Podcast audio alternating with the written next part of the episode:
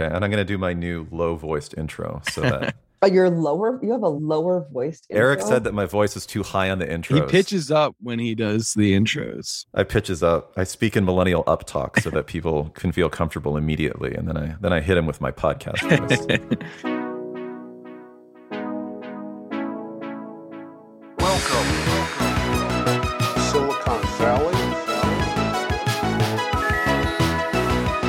Hey, everybody. Welcome to Dead Cat. Tom here. We've got the full house, Eric and Katie, and a very exciting episode for you guys. It's a two-parter.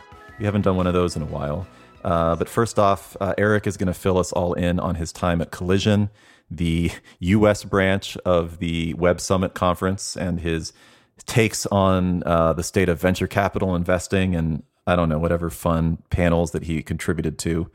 And then we've got an interview that Eric and I did a couple days earlier with Lauren Etter, a Bloomberg journalist who wrote a book about Juul, uh, which is a tech company, we decided through the course of that interview, or it is a tech story. You were you were skeptical. I'm like, if Theranos becomes a tech story, I mean, no, you, a, won, you won me over. It's a venture-backed yes. startup. Yeah, and, and we get into it in the interviews. Yeah, no, you won me over as like, yeah, it's hardware. It's hardware. I got it now. But anyway, so we talked we talked to Lauren uh, in the wake of Juul's, uh, the decision by the F D A to yank Juul off the shelves, which now apparently has been stayed. And so when we recorded that interview, Juul, I believe, was not, uh, like it had just been struck down by the F D A. But since then, there's been an injunction. So keep that in mind as you listen to our interview. Is that is that fair? That's a good update on where things are with Juul and the F D A? Yeah. I'm glad we get a moment of just the three of us hanging out. I, I feel like we always have guests on, and then and they're we, so intrusive. They have their own opinions. I know they always want to talk. The, Gary, I I did have I loved Gary as a guest uh, talking about uh, artificial intelligence, but uh, he he uh, was a man after my own heart, in that he had a lot of takes and he wanted to make sure he uh, distributed to the world. He was like, "This is this is a random sidebar that I want to like." I'm like, "This is my show to have random sidebars that I want to unload on people." Get on He's like, "I'm gonna serve up a couple takes on SCOTUS. I've got some thoughts on global warming." Exactly. Yeah. Everything that I'm too lazy to write up for a newsletter, I, I intend to get on the air here, so at least I'm like on the record somewhere. But well, this is all our guests. This is sort of muddy it up. This is the alternative to Twitter. This is what I always tell myself. It's like, I had this take. There is no upside for me tweeting it out. But if I can do it here, uh, maybe then I no won't one will get canceled. Hear it, so no one will right. get mad at you. And there's no viral mechanisms. Right. To, if a tweet right. is uttered in the forest and nobody. Right. So few people get canceled for podcast episodes in comparison to tweets. That's that's oh, my calculus. There's time yet. Yeah. Eric, uh, give us the rundown on Collision. Why don't you even explain what Collision is? I, I don't know if I did the best job, but what, what is this conference in Toronto? This case. Okay, so not only is this a conference in Toronto, it was once a conference in Spain in the year of our Lord twenty sixteen. Isn't that when you were, were you at Collision mm-hmm. then? So yeah. Collision is this like huge, huge, huge tech conference. It is so huge that you actually feel like you are in a cattle call. It doesn't make any sense. You don't. I don't, I hate it so much. Eric's going to give us a real definition, but I just know that at Collision in twenty sixteen, Tom was there the night. In Collision Donald or Trump, Web Summit? It was Web Summit. Oh, yeah, it was but Web it's, Summit. It's okay. Owned by the same company. Yeah, they're they're the same. Web Summit's the huge one in Lisbon, which is more yes. than one hundred thousand people. Collision's big. It's thirty-five thousand. Collision is the smaller one at thirty-five thousand. They're both organized by Paddy Cosgrave. It's a bunch of Irish people. You know, if you hear anybody with an Irish accent, you're like, are you, you're in charge, they're in charge. Of this? Yeah. Yeah. Uh, it's that's the only the biggest... thing the Irish are in charge of. Collision's in Toronto, Web Summit's in Lisbon. I think both cities pay them a bunch of money. I think Lisbon pays them like eleven million dollars a year or something. It is the most insane. There. It is um, the most insane government handout I've ever seen in my life. We had regular dinners in like sixteenth century castles. Yeah, I, I moderated two panels on sort of the venture capital stage, which is smaller, more intimate, about sort of the, you know, venture world crumbling. And one with uh, Chamath at General Catalyst, who I'd profiled. Then I did a main stage interview, which is huge. Sim- similar sort of is the bubble bursting themes. I, my main take, honestly, is that they're, the conference, I loved it. The conference is really good at giving the elites a totally different conference than everybody else. Like, if you're a speaker, you get a badge that allows you into the forum where, you know, only the speakers go. And they serve you lunch and dinner and breakfast, and there's coffee, and you can like never have to go in with the riffraff. Uh, there's a similar one for media that's like much worse. So I just hung out in the forum all day. And then, yeah, they they invite speakers to drinks. So I, I feel bad almost even admitting it, but it is a very like, I mean, you can see the the logic to it, which is uh, you get the speakers to go because they're going to have this sort of more intimate conference experience. And then you get everyone else to go because they're going to be able to hear from the speakers uh, that they want to. So there there is a certain logic, but it is sort of, yeah, my my experience was great because it was sort of the rarefied uh, version of the conference. You think it's the rarefied. I'm sure there's a version of it that's even a higher level above you that you're not invited to. Well, you see, that, I'm, that's the I'm real just, QAnon is it, This shit. Is like, C, um, what is it? C E S in Vegas. It's so similar, right? You have this huge conference with far too many people coming together to basically look at an ex- exhibition hall and go hear speakers. And then there's the presenters area, their experience. And then there are the people who go to C E S and never attend anything. They right. just go to private dinner. Right. They go to Rupert Murdoch's suite. Mm-hmm. Exactly. Yeah. Well, there, yeah, they have an event afterwards called Founders, which is sort of a small mm. scale. I, I think I could have gotten into that. I mean, I've been to Founders. We will do an episode about Founders in which I will bring other people that were at Founders with me in twenty sixteen because it's a real, it's a real experience. It's crazy. But I did, I, I got to go to a dinner, um, The the beauty of being a one man show is that I'm like the the top person in my my media organization. So I, yeah, I was at a dinner with the what the I guess editor in chief of the Washington Post, like president of A B C News, executive producer of sixty minutes, uh, John Kelly from Puck, Peter Kafka was there. So that was a cool sort of media who's who experience. The editor of Refinery twenty-nine was sitting across from me. It's a media. I'm so curious. So the Obviously, venture-backed media is struggling. So was there conversation about that? Were people talking about what was going on with Vice? I mean, Refinery twenty-nine had its own issues. What's going They're on with BuzzFeed? Is, exactly. Yeah. What's going on at BuzzFeed and the sort of disaster that that became? Or did the dinner completely, did you guys just ignore ignore this altogether and have fun? No, I mean, we were talking about media. Was it off the record? Can you, uh, what did, uh, who's, who, by the way, is the editor-in-chief of the Washington Post? Isn't it Sally Buzbee? I was. It is, it, is, it is Sally Buzbee, yes. Yeah, I wasn't seated near her. She was definitely there. I mean, a lot of, lot of questions for Buzbee. I did days. hear someone, I, I don't know if it was off the record or not, so I'm going to be, someone definitely did, was like, I'm, you know, you've really handled this like uh, Twitter thing very well. You know, just like class. Someone said like, that. Uh, yeah, I'm sure like she doesn't want it to even be brought up, but like it, this Twitter thing being the insane implosion that happened around two but, reporters. But it's was, everything you imagine with like top people sort of backslapping each other, where they probably have only like consumed like a tenth of what's going. You know, they're just like it's. Oh my God, there's there's definitely some of it where it feels like, I don't know, senior people in media are, I didn't talk to her at all, so I'm not talking about her, but uh, they're not as in the weeds, the senior people in media necessarily, as all the reporters. And uh, you can, you can sort of right, feel you don't that. Make much, much, much more money than a reporter for doing more work. That's preposterous. If someone uh, is complimenting Buzbee, I can say this because I don't work there, but someone is complimenting Buzbee for handling the Twitter thing well. That's kind of the point of the dinner where maybe I get up and go. Well, I think that the thing with these Twitter things is to handle them well is literally to try to pretend they didn't happen. Because so I talked to somebody who was thinking about, should I go? You know, I'm thinking, one, should I go to the Washington Post or should I go to the New York Times? The Post just had this issue.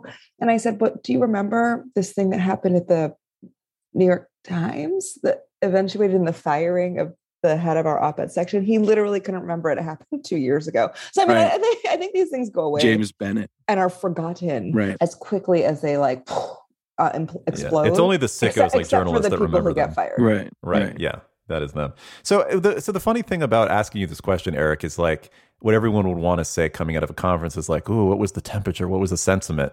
But either you weren't really in like the you know the riffraff. You were just with the elites. Uh, right. Which maybe gives you like the high level understanding of what's going on.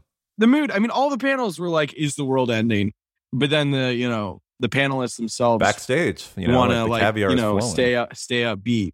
So I, I think, yeah, definitely sort of the market turning. I mean, every, that's everybody, everybody's talking about that and, and crypto taking a nosedive. I mean, that was definitely a big conversation piece. You know, Wesley Chan was there. He just started a new fund. So, I mean, even though the world's ending, people are clearly willing to like start start new things. I mean, no, those things probably took a long time to get going. Well, it takes a long time for the world to end. I think that's what people forget, you know, like even if you agree that we're on like an inexorable march towards some sort of dissolution, it's not going to happen overnight, you know, like right. these things, right. f- funds will still be raised. Capital will still be deployed. Ryan Peterson of Flexport was definitely the best speaker. I mean, he's just good at being...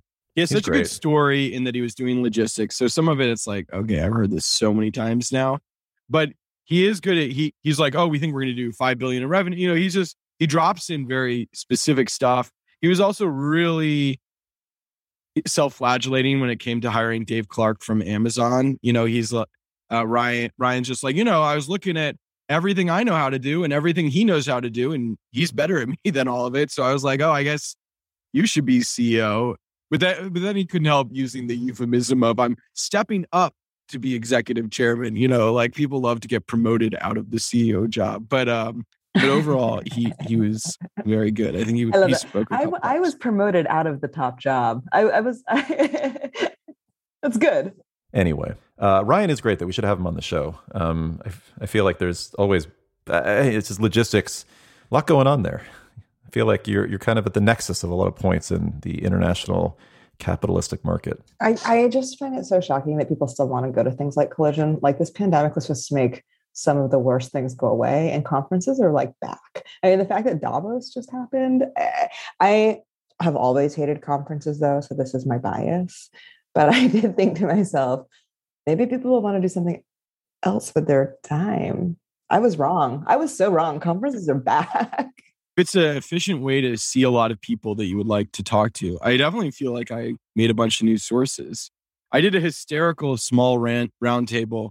It was like me and like four other people explaining them how to build lifelong relationships with the media. Where like, I I feel like if that if that were recorded, I really gave all my my media dark arts to four random people that I'd never met. But, uh, I, I think this is funny. Like all, all the answers to Eric's strategy on reporting were revealed to the random four people who showed up at a round table for an hour where I just monologued about, you know, media. You should have charged for that.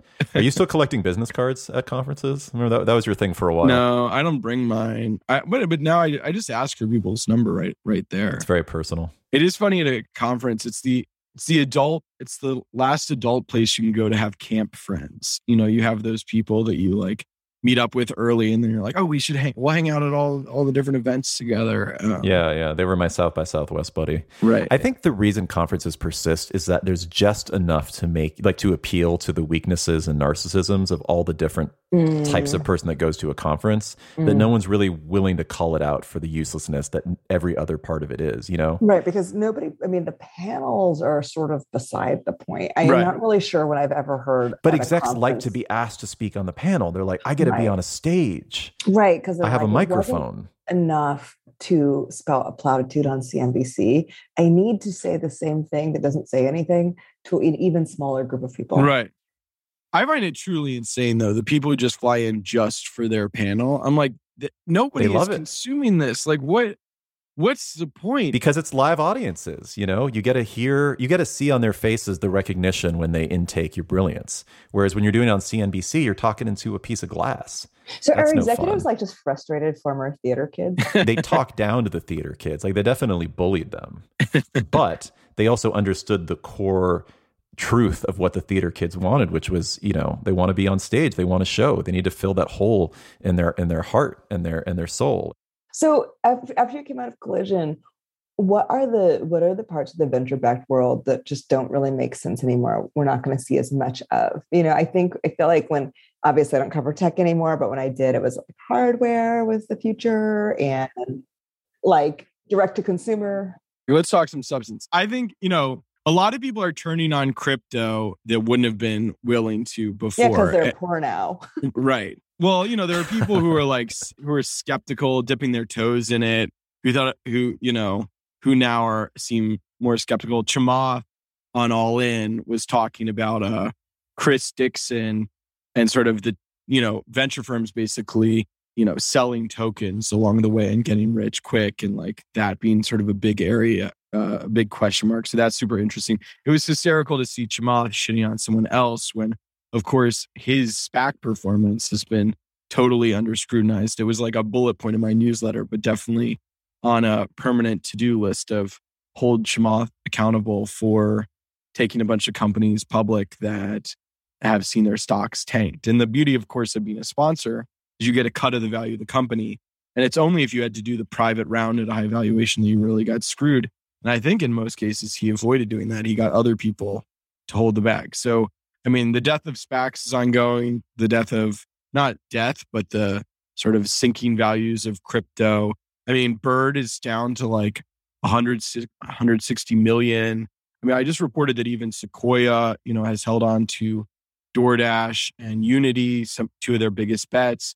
Those are down significantly. BuzzFeed is a SPAC. That's obviously eating shit. Yeah. Mm-hmm. It'll be funny. I'm interested to see which of these high profile SPACs like eats it first. Like if, if BuzzFeed is like the, I don't know, one of the iconic companies of this downturn, that would be really lame for media. But no, I think I think you're onto something, Eric. I, I really do think that Chamath is going to be held accountable and sort of be seen as like one of the great, you know, almost you could, some will say, I would not say this, but some could say kind of charlatans of the SPAC era.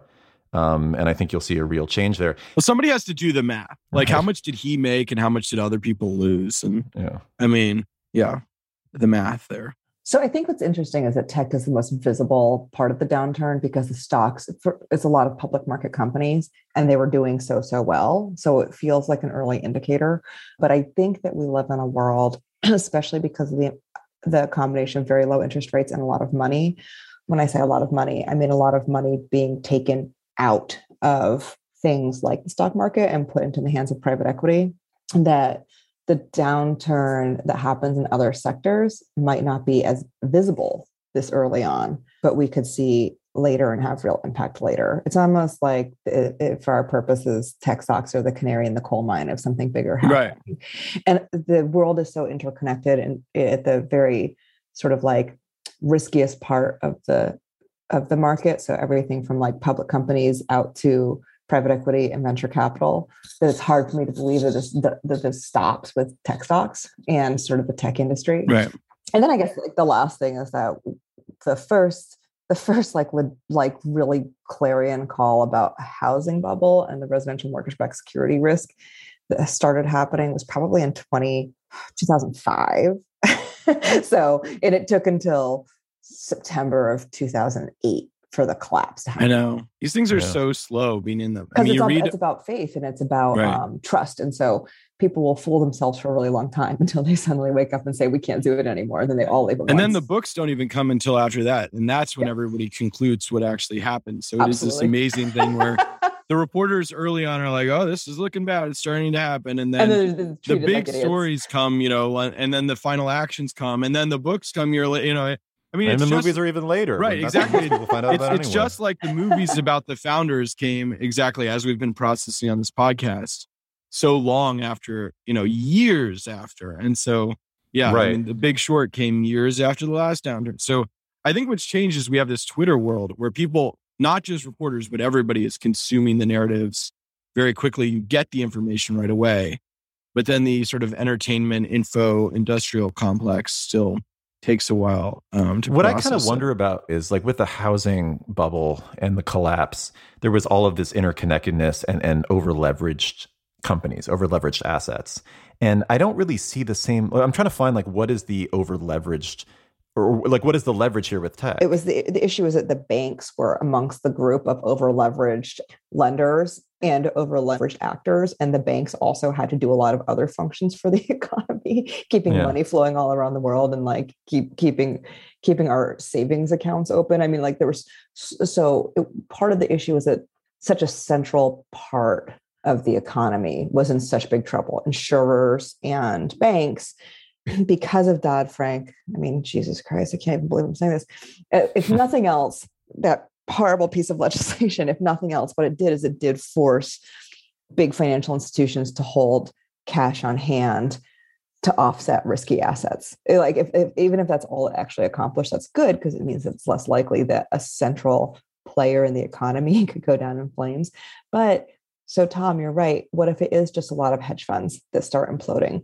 It's hard for me to argue that even a very large hedge fund is so interconnected and so important to the world that its collapse will really, really hurt Main Street in the way that the housing collapse and attendant securitized finance collapse hurt people. Yeah, like the most that I could see here is the contagion sort of spreading to quote unquote non-tech stocks, because from my perspective, what's really happening here is just a revaluation of these companies. A lot of them have businesses that are more or less the same. You haven't seen a huge downturn in revenue quarterly. That may happen.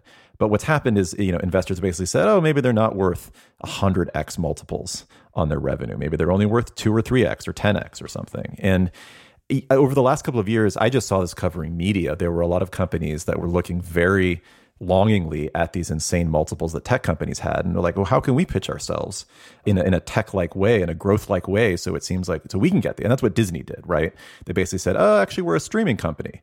And they one day just got valued at like, you know, I can't remember the, the multiple difference, but, you know, significantly more than they were just because they called themselves a streaming company, and they're down along with, the, you know, the rest of the market. Right. Val- I mean, valuation reset has been sort of a key, key piece of this. I wanted, yeah. I, I forgot a funny thing I had to tell you. I was looking up a filing while you guys were uh, figuring out the market in, in classic fashion. You know, you know, I was in, I, I went early for like the venture day at Collision, and, you know, there was a guy, you know, in shorts, right? Which, of course, I think was the richest guy there. He uh, he's one of the top people, if not the top people, at Multicoin. Have you even heard of this fund? No. Have either of you heard of this fund? No. I love the name, though. Multicoin. According to their last filing, which I pulled up while we were on this call, this was at the end end of uh, last year, I think. So, so they've certainly sunk significantly from this, but they had eight point nine billion dollars in assets under management. You've never even heard of them. I mean, that's how big some of these crypto funds have gotten. This guy's standing around shorts. I think there's seventeen people that work there. So this guy got it. They're huge in Solana and they're huge in Helium. And I mean, it seemed like they were just holding holding on tight. You know, it's like we we don't sell. That's sort of that was the attitude. Yeah, it was it was amazing. Oh, you should follow up with that guy. Definitely. Yeah, yeah, yeah. yeah, he may he may lose his shorts. With the last few minutes uh, before we cut to our interview with Lauren, do you want to quickly talk about uh, the overturn of Roe v. Wade and uh, all the tech companies that put out statements saying that they will support their employees crossing state lines? Well, Duolingo did a good job, right? Didn't they say um, he was threatening Pennsylvania? I don't know. Katie, Katie, do you have? I, I think that there were tech companies. There were also like larger companies like Dick's Sporting Goods. Um, I think J P Morgan said we will pay if our employees need to cross state lines to obtain an abortion. Yeah, and and Susan Wojcicki basically came out and said, like, I understand I run a company, and I understand there are a lot of different opinions on this issue in the company, but my personal opinion is this is terrible. So I think the two questions beyond like the making of the statements, which being realistic, people inside those companies are going to have a variety of opinions on. They're not going to agree. Is for corporate America, one, do states pass state legislation where doing something like providing that kind of funding and transport violates law? Not that the person moved from one state to another and crossed a border, which I think Kavanaugh in his separate decision says he does not think should, you know, that you can't go after people just for leaving their state to obtain an abortion, but can a company be attacked for aiding and abetting an illegal act? So I think that's like a big gray area that'll have to be worked out.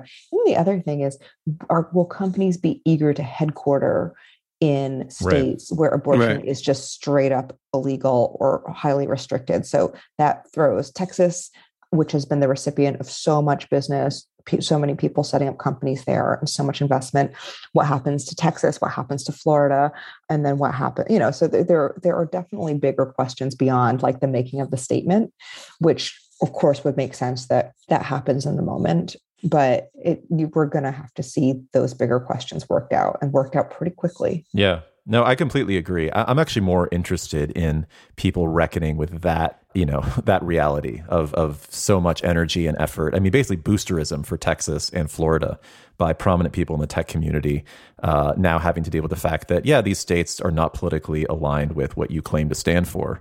And what are you going to do? I mean, you can shit all over California for its anti-business proposals and statutes and culture, but politically, you're far more aligned with the people than you are in those other states. And what are you going to do? And I, I do. There will be another, I think, beat to the story in that, you know, a lot of the actual humans doing the work for these big tech companies are employed by outside contractors, and they rarely get the benefit of uh, tech protections. Mm-hmm. And so they're They're also, you know, I mean, yeah. what the poor people are more affected by by these abortion rules. Obviously, they're not making the high salaries.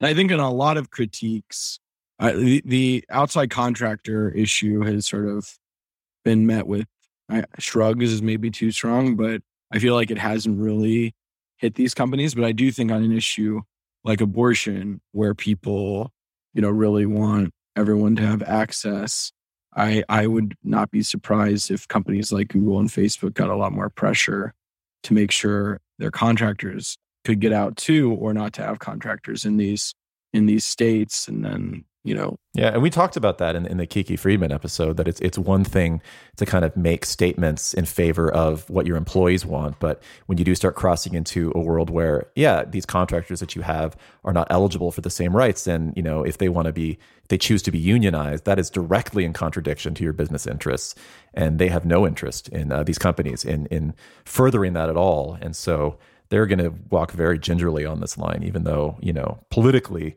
speaking, you know, they're happy to make statements, you know, in, in support of um, abortion rights and their employees, you know, freedom to get them. It's terrible. I can say that.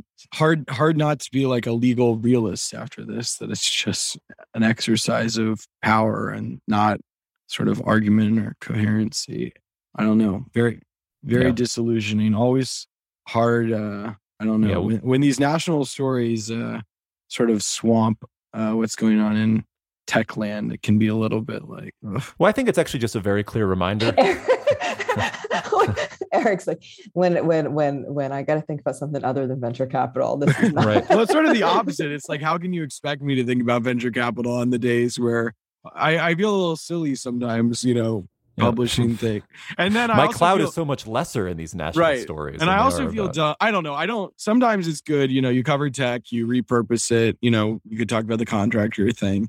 But it, it can be a little ridiculous, every tech reporter just trying to recontextualize their beat into the national political issue of import. And sometimes it's like, you're not really the heart of the story. You just happen to cover this other thing. I don't know. It's a, yeah, you know, it's just an awkward dance for it, I also think reporters. It's just a good reminder for tech reporters of what power really is and where power really resides in this country. And it's certainly still business article has one, two, and three. With no Catholics on the Supreme Court. Um, hey. Yeah. Exactly. But you know what I mean? Like, the power resides in the Vatican. It's like we think about like the Chamber of Commerce, or we think about big companies being able to lobby, or Mark Zuckerberg having private dinners with Trump. But really, it's about, you know, it's it's still about the the, the three branches and our state legislatures. That dang Constitution. Oh, well, we're going to get rid of that soon enough. On one level, I'm like, oh, I guess I do believe in like, uh, I was thinking, oh, would I support Jeff Bezos for president? I, I think I would support Jeff so, Bezos for president. I, was, I just had a meeting with somebody who is an executive, and he was so interesting. He was explaining why he doesn't think that executives actually make good um, political leaders.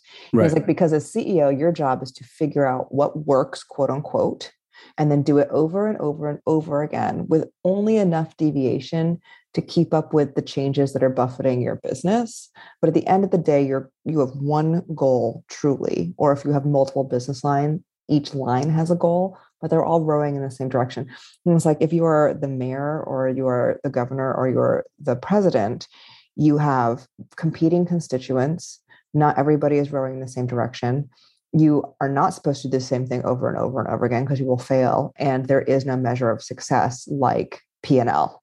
And it's like, and so people come in wanting to think it's actually very simple. And then they realize, unfortunately, that it's much harder. I thought that was, yeah. and that was from somebody who is a C E O. Katie, no, like, okay. You need to go back and read Amazon Unbound, Brad's book on Is I mean, it really. I, lo- I, mean, I love that book. My favorite part of that book is when Bezos is like, "These employees are not working hard, or they're taking a lot of time off because their knees hurt because I'm making them pack the boxes on the floor. So I'm going to get them knee pads." And I thought, there you go, that's, practical, exactly. But I mean, that. Bezos comes off as someone who's good at like, okay, we here are all the fires burning. I'm going to push you on this, push you on that. You know, I don't know. It's, it, all, he, it's all fires burning around a single goal: making money for the company. It's not. Fight, like look at what's sure. happening. This is their fight, because keep in mind that when Roe versus Wade happened, there was a significant portion of the country that was very happy and felt that a goal had been realized. So you're managing just on one issue, completely competing constituencies. Because when you're president, even if you're a Democrat or Republican, it's still all the people. I this I, I can see your argument in abstract, but then if I actually had to compare the ver- strengths and weaknesses of the various top Democratic contenders or the current president, I'd say, uh, I, I don't well, know if these people, you know, the current I mean, what, what's special, his name? Uh, the transportation, uh, Pete, Pete, Mayor Pete Buttigieg, mm-hmm. like that guy's an ex-consultant. So he's not even a good ex-business-minded. At least Bezos has done the thing. I mean, no one's going to elect Bezos, obviously. So it's sort of, it's a moot point, but I was just, as a thought exercise, if I could actually like say, who who would I really want? Like if I could install anybody, that's the closest I come. Bezos. I think Tim, I, you know what? I go Tim, Tim Cook. Cook. I go Tim Cook. Because at least he's had to negotiate with leaders around the world. Yeah. I mean, yeah. He's done, you're right. He's done more of the foreign policy. And, and he actually manages like right. huge workforces. You'd be good at running an empire. You know, and it's sort of like, you're the, you're, there's some the cooperation, but you are the dominant force in the ecosystem and you have to throw your weight around. So yes, Apple is closest in the business world to the American foreign policy uh, sort of, I, I see that. I would absolutely not want Mark Zuckerberg. Uh, uh, Zuck forced himself to learn Mandarin so he could connect with the Chinese market that never wanted Facebook in the first place, whereas Tim actually operates in China and probably doesn't speak a word of Mandarin. So w- one is power, the other one is uh, you know goals. Anyway, on that front, we should probably kick it on over to our interview with uh, Lauren Etter of Bloomberg and our fascinating discussion about the state, present, and future of Juul. And Juul's already uh, already fought the banning, I think, temporarily. So. Uh... This is a story that's going to keep turning, and she is the expert. So it was keep a great conversation. Mind. Also, keep in mind that as Eric and I were doing that interview, both of us were like, "Man, that actually sounds great!" Like smoking a Juul. Like I could like, go oh, for yeah, that right yeah. now. I need more vices. That's whatever. Yeah, you know. I could take a long, I could take a long drag on a mango Juul pod right now.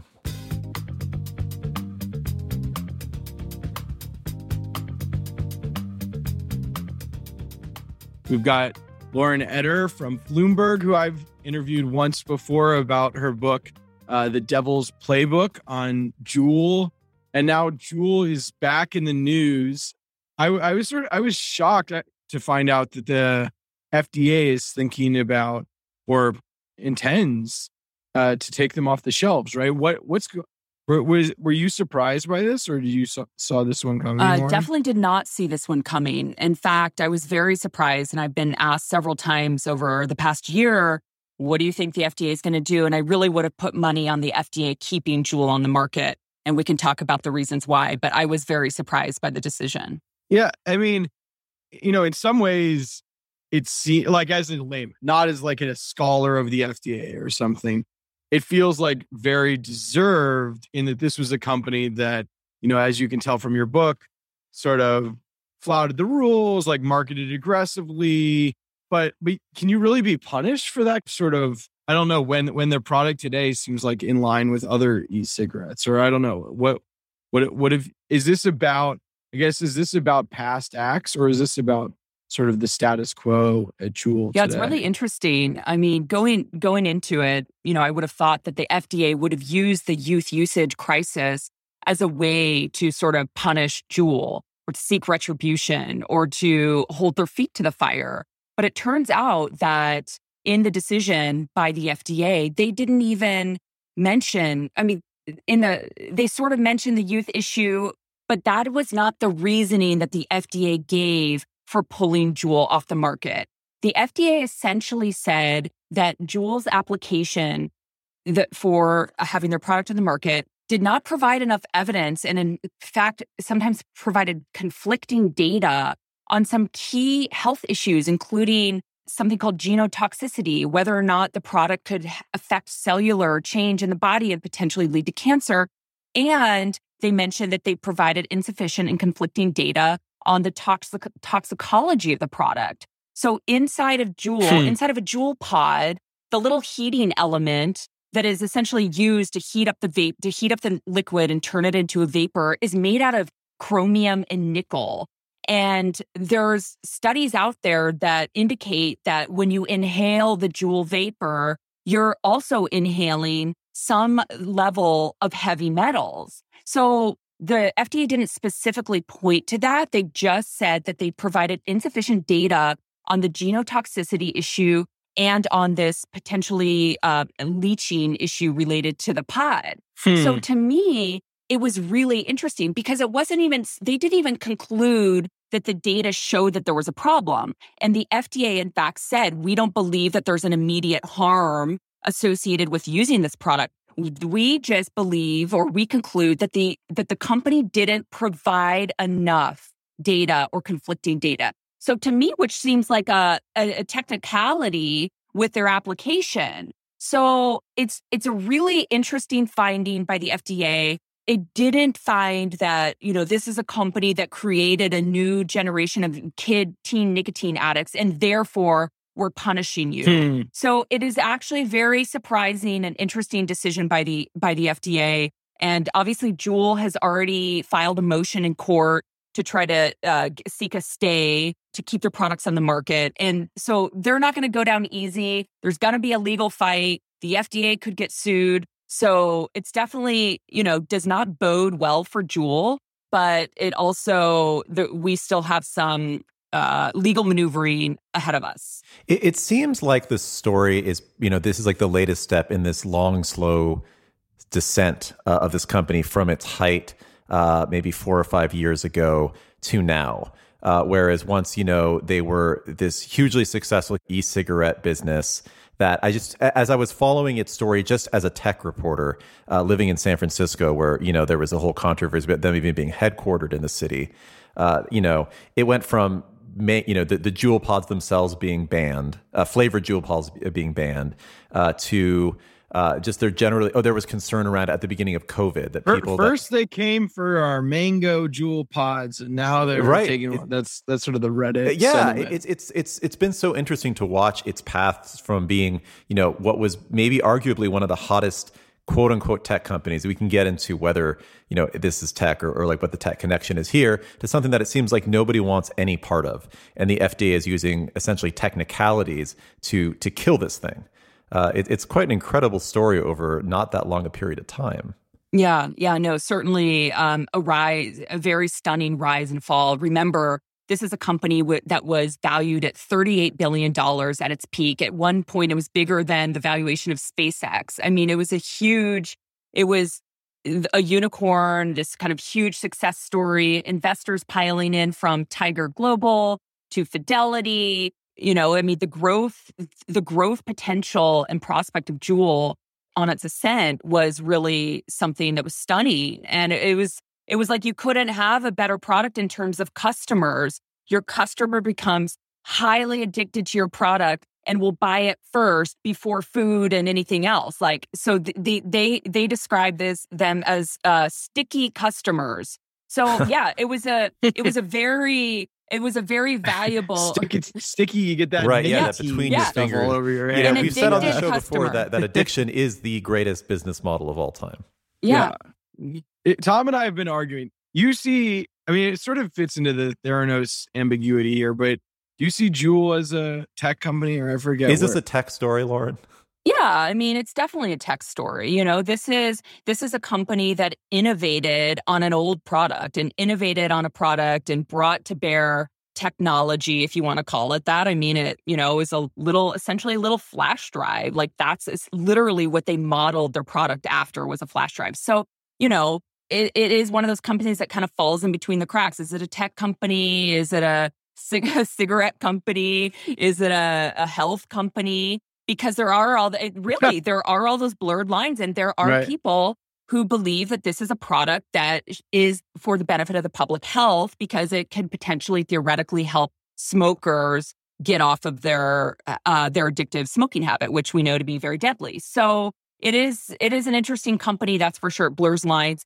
I think it's a tobacco company. At the end of the day, you can't really ignore the fact that they are selling nicotine, plain and simple. That is what they're selling. And to me, that fits into the tobacco category. But yeah, it has a tech element. You got the you got the Silicon Valley kind of element to it. You have the Stanford creators. So yeah, I don't know. I, I do think it's kind of falls in between the lines. Yeah. Yeah. Yeah, I know. And, and it's funny, as you're going through the argument, I mean, the Theranos connection, not, you know, as in this was an out and out scam, but the fact that it was really pulling from the playbook that so many tech companies want, like Stanford, like raising from venture capital, like pitching it as a hardware, you know, like, like a hardware type product, whether or not it is, you know, in its essence, a tech company or, or not. The company, Tom, was also spending a lot of energy on innovating right. on this. Yeah. device and the flavors, and it's easy to laugh at that from the outside, but there was a lot of like, that was a big part of the company. Well, and I want to point out that this was a highly successful innovation. The cigarette hadn't been innovated in over a century, literally still rolling plant matter in paper and setting it on fire. That had not been changed. So they actually did bring to bear a very a genius innovation, part of which came from the tobacco industry's own playbook, from their secret files. And as you document in your book. Right. And they um, they did it brilliantly. Their product really delivered what smokers were looking for, which was that that throat hit, that very quick spurt of nicotine that goes to your brain. We're all going to start. You're making it sound everything. Great, Lauren. I got to tell you. Yeah. I mean, I could go for a Juul right thing. Now. That's the crazy... That's the crazy thing about it. Their product was highly successful. It was in an arguably too successful. They put too much nicotine in it. And then they didn't disclose the risks. They didn't tell people that, oh, there's actually a shitload of nicotine in there, so much that you use it once and you're going to get hooked. Right. Now there are lots of copycats, right? I mean, that's that's relevant both for Juul's business, but also this sort of crackdown. It's interesting. They're going after Juul, but not the copycats. Is that... Again, one theory would be they're mad at Juul. Another would be Juul's just the furthest along, so that, you know, there's more, there's more history here. So the F D A is ready to go after them, or that Juul's product is distinct in some way from the follow-on competitors. I mean, I know this is just playing out, but do you have a theory of sort of which of those buckets this F D A action sort of fits into? I mean, I think there'd have to be a pretty big conspiracy against Juul inside the F D A that I don't know if that actually took place. You know, you have to take them at the word that they evaluated their application and they found that their application was deficient, and that's why they denied the application. It is hard to imagine that there were no political kind of aspects to this. And it's also impossible to ignore the harm that Juul inflicted on the American public. And so, yeah, did that color the F D A's decision? It's not supposed to. This is supposed to be purely a scientific review. So you got to, I, I at least take the F D A at the word that they did the their, their word that they did the scientific review and arrived at this at this uh, decision. So, so yeah, I mean, in terms of the copycats, it's a really interesting point and question. I mean, the market is being flooded with brand new nicotine products all the time. And some of them fly under the radar. They're not spending one hundred fifty million dollars to uh, ask the F D A for approval to sell their product. They're just, this product gets on the market. They end up in vape shops. People are selling it. Then there's a black market. You can get it on the black market. And remember, a lot of these products are really built on the back of Juul's innovation, which is right. very stinging for Juul. Because some of them are literal copycats, black market, but others actually just derive some of the innovation from Juul. For example, the the uh, nicotine salts. That was Juul's kind of discovery that really hmm. made their product pop. Now there are a million products that have nicotine salts in them. Some of the products even look like Juul. So, you know, it it is a little... In terms of like, is this going to solve a problem? Like, t- will taking Juul off the market solve some bigger problem about youth nicotine addiction? It's just the fact is that there are so many products that are currently on the market that came after Juul and that are in fact very similar to Juul. And the F D A doesn't really have the enforcement resources to go to all these vape shops to see what's being sold. You know, they are, they actually are a little bit um, stretched in terms of the enforcement resources that they have. So yeah, it's a huge loss for Juul. They're going to fight it, obviously. But I will say it's a huge win for all of these other companies and all of the, and the two companies that are, so Juul's number one, right, in the market. Yeah. Number two is Reynolds, Views. Number three is Enjoy. Both of those products received their P M T A authorization. It's funny, by the way, Lauren, that, that you bring up Reynolds as one of the winners here. I, I've been bugging Eric and almost everyone else about this recently, but I'm, I'm rereading Barbarians at the Gate. And there's a hilarious passage or section where they talk about their attempts to develop, you know, thirty years ago, the smokeless cigarette, which was a disaster back then. Uh, you know, it, right. It tasted like shit, he said, right? Right, yeah. There's a hilarious scene where the C E O of R J R Nabisco is like making all of his wealthy friends try, you know, an early prototype of the smokeless cigarette. And they're all like, dude, this is disgusting. You cannot use that. And that would kind of ends up precipitating, you know, the whole drama in the story because they can't innovate at all. But it is funny to see, mm-hmm. you know, a, a cigarette company not able to do it. A tech company does it thirty years later. Now it's getting fucked by the regulatory, you know, structure. And big tobacco, whatever you want to call Reynolds these days, somehow emerges victorious all these years later to kind of leap off the, the you know, the, the technology and product that was built Um, by another company. So it seems like the establishment, if you want to refer to it as that, uh, kind of won in the end here. Yeah, well, yeah. And then the, also the irony layered on top of that is that Altria, of course, formerly known as Philip Morris, the maker of Marlboro cigarettes, had this huge investment in Juul worth twelve point eight billion dollars. It's now worth a fraction of that, like one point six, oh, sorry, billion, now worth about one point six billion dollars. They had their own product. And they took their own product off the market to back Juul. So not only, Ooh, yeah, not only did they have the worst investment, make the worst investment, or one of the worst in American history, business history, but they also lost out on an opportunity to develop their own I P, their own product, and basically bet on the wrong horse. Yeah. Did did the original? Uh, this is what I always wanted to know. Did they get away with it? Did. Did the original sort of Juul founders, Juul Money, Tiger, like, are they're, they're so, I mean, they got paid out big by Altria and then had some stake, or who who's sort of still up big time over this Juul project and who's who's out of the yeah. money thanks to sort of this coming off yeah, the market? Yeah, I mean, the absolutely, if you want to say they got away with it, fine. Absolutely. the the founders. You're like, your words. The founders of Juul made out like bandits. The board of directors made out like bandits on that twelve point eight billion dollars deal. And basically, you know, they're not at the company anymore or have a diminished role, not really involved in the day-to-day affairs, and became billionaires. And then those that were already billionaires, including Nick Pritzker, are, you know, even more billionaire-esque times over. Doubly billionaire.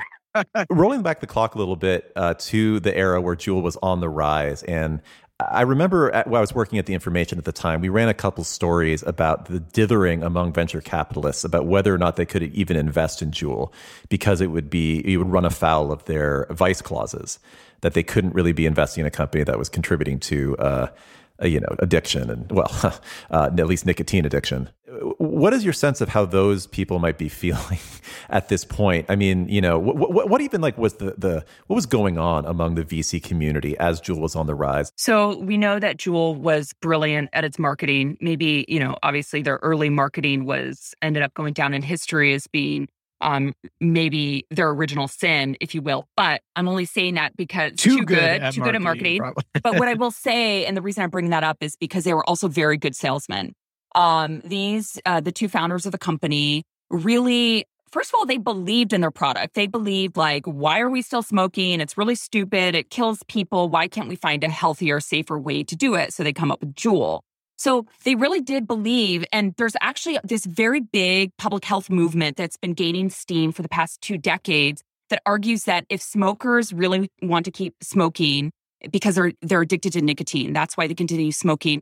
If we just find a way to give them nicotine in a way that doesn't involve combustion, then like that would be great. You could save a lot of lives. You could you could you could render the cigarette moot. So they really sold that story. They sold the story of this being not only an innovation, but a, a, an innovation that is a very promising for public health and the greater good. So that's a story that they shopped around. And I think that really got the attention a lot of a lot of venture capitalists, and that made them sort of like set aside this um, kind of like dirty association with big tobacco and, you know, doesn't really run afoul of the Vice clause because it's actually helping people. So that's been always kind of like the twin kind of thing with Juul. It's like, it's like the problem is that they they packaged it as it as it having this health promise, but then they sold it like a Silicon Valley company sells widgets, like a Silicon Valley company sells scooters, you know, Bird scooters, or, you know, you you name whatever product. And they sold it in a way that was very irresponsible. So the initial launching of it and sort of like the get the gathering of the, the money and finding backers and gaining earning sympathy of them, like it was kind of all wrapped up in this package. And I don't think that it caused too many people, too many of these investors, a lot of um, heartache, honestly, because ultimately they could say, you know, this is, yeah, sure, it might be a controversial product, but at the end of the day, it's going to help a lot of people. If this truly were embraced by tech, you would have seen a lot more people out there right now, you know, railing against the regulatory state for stopping this innovation from, from, you know, continuing its march. And instead, there's really not been that much I've seen from the tech community. So it, again, puts it in this weird nether region. I think, you know, a lot of people aren't really excited to get out and defend Juul. There's certainly a lot of, you know, the people in this pro-vaping mo- movement that ver- feel very strongly about the right to vape and, you know, that have, you know, come out in their defense. But, you know, going forward, yeah, there's going to be a lot of legal maneuvering. If they get a stay, that potentially means that they could keep their product on the shelf. So remember, ninety percent of Juul's sales are in the United States. They have the res of hmm. more than ninety percent. So wiping out that market potentially wipes out Juul. They have some foreign markets, but they're very tiny. So if they don't win, or if they don't, if they aren't able to push back, or if they aren't able to continue selling their product, they're screwed. But yeah, so what does that mean for Juul? Uh, bankruptcy, potentially. Yikes. You know, it's it's definitely a, a, a potential there. But I don't think Juul is going to give up that easily. They have an arsenal of lawyers. They have a lot of very smart lawyers who have litigated in this space for decades and who are veterans of the tobacco wars and know exactly how the game works. So I wouldn't write them off immediately, but it's definitely going to spend, they're going to have to spend a lot of money to keep the product on the shelf. And it's going to be, you know, it's going to be a cloud that's continuing to hang over the company for, for quite some time. So yeah, we shall see what happens. In the meantime, nicotine isn't going away anytime soon. If I'm if I'm Juul, my game plan here is just get this tied up in the courts for as long as possible until you have enough millennial judges on the bench, enough like activist millennial vaping judges on there who are going to be sympathetic to their cause, and then you've got it. I mean, we've seen we've seen how this works. The parties get more polarized. We have some alt-right vapers. That's the that's the thing that brings the far. That's the, the horseshoe theory is, is vaping together. Yeah, exactly. I They're think the long the long term plan is, is actually a very solid one for them, but they just need to stick it through. Not that I'm advocating for it, but I see the well. Path. I I guarantee it might it might drag on for that long. So you you may may end up being right in the at the end of the day. I love the headline: Juul drags on. There you go. All right, thank you very much. Yo, thanks thanks for, for having me. Bye, guys. Goodbye. Goodbye. Goodbye. Silicon Valley.